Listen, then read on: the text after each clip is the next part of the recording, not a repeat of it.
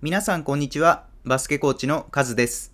バスケで毎日を楽しく過ごすラジオ、今日もやっていきます。この番組は、バスケを学びワクワクする毎日を送ろうをコンセプトに放送しております。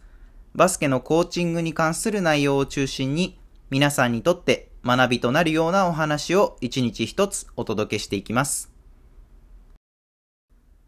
ということで、2日3日ほど空いてしまいましたが、はい、今日もラジオを撮っていきます。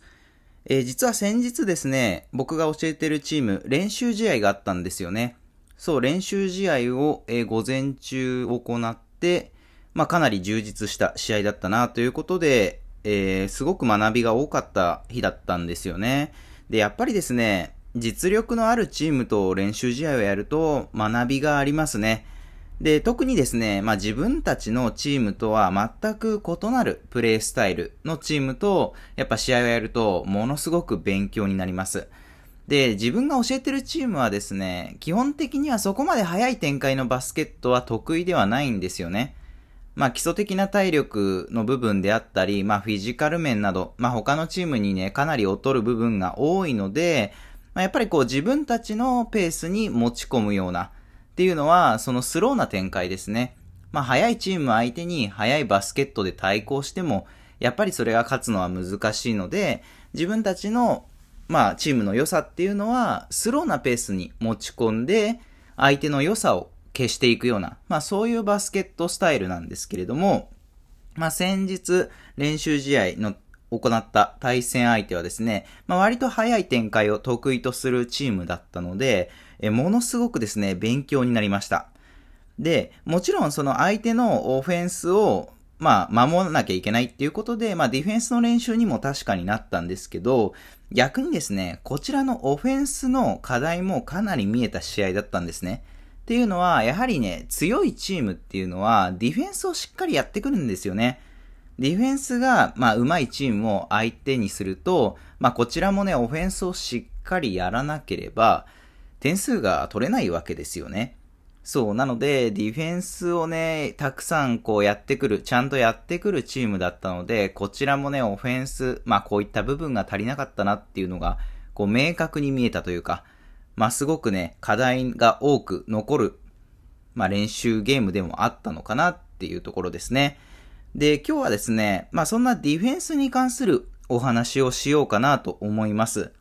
で、テーマはですね、ディフェンスが上手いチームは強くなるというテーマでお話をしていきます。ディフェンスが上手いチームは強くなる。うーん、これはですね、まあいろいろ考え方はあるんですけれども、まあ試合だけで限って言うなら、ディフェンスが強ければ、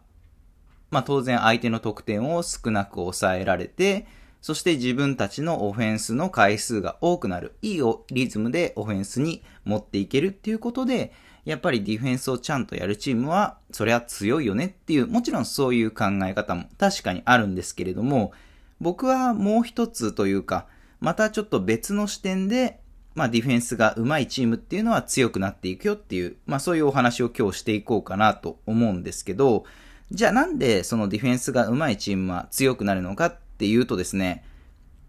これは普段の練習からオフェンスが上手くなっていくからなんですね。普段の練習でオフェンスがどんどん上手くなっていくから。まあこれはですね、考えてもらえればわかると思うんですけど、まあ普段の練習で常に強いディフェンスを相手にしていれば、当然オフェンスはそのディフェンスをかいくぐって得点を決めなければいけないので、当然オフェンスの能力が上がっていくんですよね。まあ強いディフェンスを相手にしてなんとか点を取らなければいけないってなった時に、やっぱりそれは中途半端なオフェンスでは点が取れないわけですよ。なので、オフェンスは試行錯誤しなければいけない。当然、必要な技術もスキルも要求されるということで、ディフェンスが強ければ、オフェンスも必然的に上手くなっていくんですよね。これが強いチームで起きていることだと僕は一つ考えてるんですよ。で、さらにですね、オフェンスがじゃあ上手くなっていけば、今度はディフェンスはそのオフェンスのまたさらに上を行かなければいけないということで、またさらにディフェンスが強化されるわけですよ。そうなので、まずディフェンスを頑張る。そうするとオフェンスが上手くなる。で、オフェンスが上手くなると、またさらにそのオフェンスを守ろうとディフェンスが強化されるっていう、ものすごくいいサイクルでチームがどんどん強くなっていく。まあ、これが、例えば試合で勝ち上がっていくチームに起きていることなんじゃないかなっていうふうに僕は考えてるんですよね。で、これプロとかも考えてみればわかると思うんですけど、えー、っと、昨シーズン B リーグで優勝したのは、えー、っと、どこだったかな？あ、宇都宮ブレックスですね。そう、宇都宮ブレックスが優勝して、まあ、宇都宮ブレックス見てもらえればわかる通り、まあ、かなりディフェンスタイトですよね。強烈なディフェンスですよね。で、まあ、今まで優勝してきたチームとかを見てみても、ディフェンスが弱いチームで優勝したチームってないと思うんですよ。で、これはまあ、もちろんプロもそうですし、まあ、あとは高校の試合もそうですよね。今年のインターハイは、えー、っと、確か、福岡第一と開志国際でしたかね。福岡第一高校と、あと開志国際高校。ということで、まあ、香川で行われたインターハイでしたね。まあ、あれ僕、決勝テレビで見てたんですけど、まあ、どちらもやっぱりディフェンスものすごいきついですよね。もうディフェンスが本当に強いチームが、ああやって上まで残るんだなっていうのを本当に象徴するような、まあ、試合だったなと思います。まあ、試合は本当1点差で福岡第一が、えー、勝利して、見事優勝っていうような感じだったんですけれども、最後確か5秒、残り5秒で福岡第一が逆転して、えー、そのまま逃げ切ったっていう試合だったと思うんですけど、まあやっぱりですね、まあこれ少し話は変わってきますけれども、ディフェンス頑張れるチームっていうのは、そういう終盤に逆転できたりとか、まあ、例えばシュートが決まったりとか、まあ、魂が乗るんですよね。まあ、精神論になってしまいますけど、やっぱりディフェンスをハッスルできるチームっていうのは、チーム全体としてもこう、勢いが消えないんですよね。試合終盤になってもその勢いが続いていく。まあ、そういった意味でも、やっぱりディフェンスを頑張るチームっていうのは、うん、ものすごく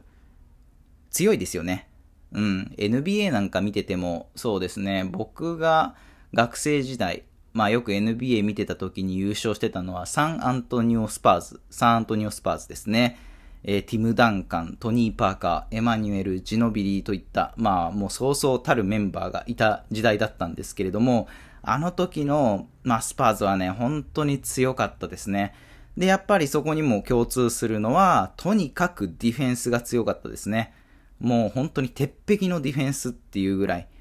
もう失点もかなり少なかったと思いますね、あの時代は、スパスパーズはね。うん。そう、なので、やっぱりディフェンスってバスケにおいては、まあ避けては通れない、まあ課題というか、まあ必要なスキルなんですよね、チームとしての。そう。で、まあいろいろ話してきたんですけれども、まあ何が言いたいかっていうとですね、やっぱりこう普段の練習からディフェンスの強度を上げていくのってすごい大事だよねっていうことなんですよ。やっぱり普段の練習からディフェンスの強度を高くしていけば、当然オフェンスもものすごく実りある練習になりますし、長い目で見ていくとオフェンスが上手くなって、で、さらにまたそれでディフェンスが強化されるっていう、まあいいサイクルが生まれるっていうわけですよね。でですね、じゃあコーチとしてはね、どういうことをね、考えていけばいいかっていうことをね、ちょっと最後にお話しして終わりにしようかなと思うんですけど、まあ僕は今コーチをやっていてですね、やっぱり今のチームはまだまだディフェンスに課題の残るチームなんですよね。っていうのは、まあそれこそね、まあ福岡第一と比べるわけじゃないですけど、こう最後まで諦めない、粘り強いディフェンスっていうのが、やっぱりこう、まだできない部分がたくさんある。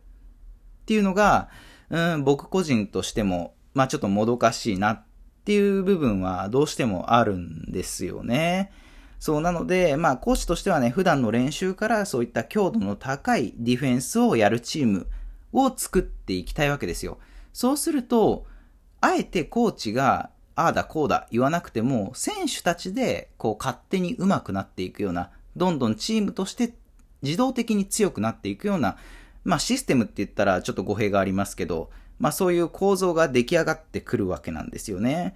そう、なので、普段の練習からとにかく強度の高いディフェンスを徹底させるっていう、まあそういうのをね、根付かせるのはね、かなりまあ根気がいる部分もありますし、やっぱりコーチとしてもやっぱりスキルというか技術がいるのかなっていうふうに最近思うんですよね。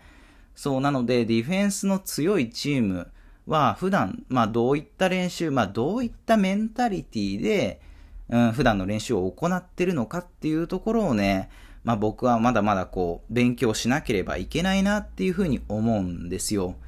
皆さんが教えているチームはどうですかね？ディフェンスのなんかそういうメンタリティ的な部分って、うん、どういった、まあ、コンセプトで行ってるのかなって僕は結構気になっていて、まあ、もしよければね、あのコメント欄で、まあ、こういうメンタリティでディフェンスしてますよ、うちはっていうのをね、教えていただけると、まあ、嬉しいんですけどね。そう、やっぱりね、まだまだこう、ディフェンスサボっちゃう部分があるんですよね。その一歩が出ないとか、うん、そこ頑張れば、そこでボール持たせなければ、後々自分たちがすごい楽なのになっていうところで、やっぱりちょっとそこサボって、ボール持たせちゃったりとか、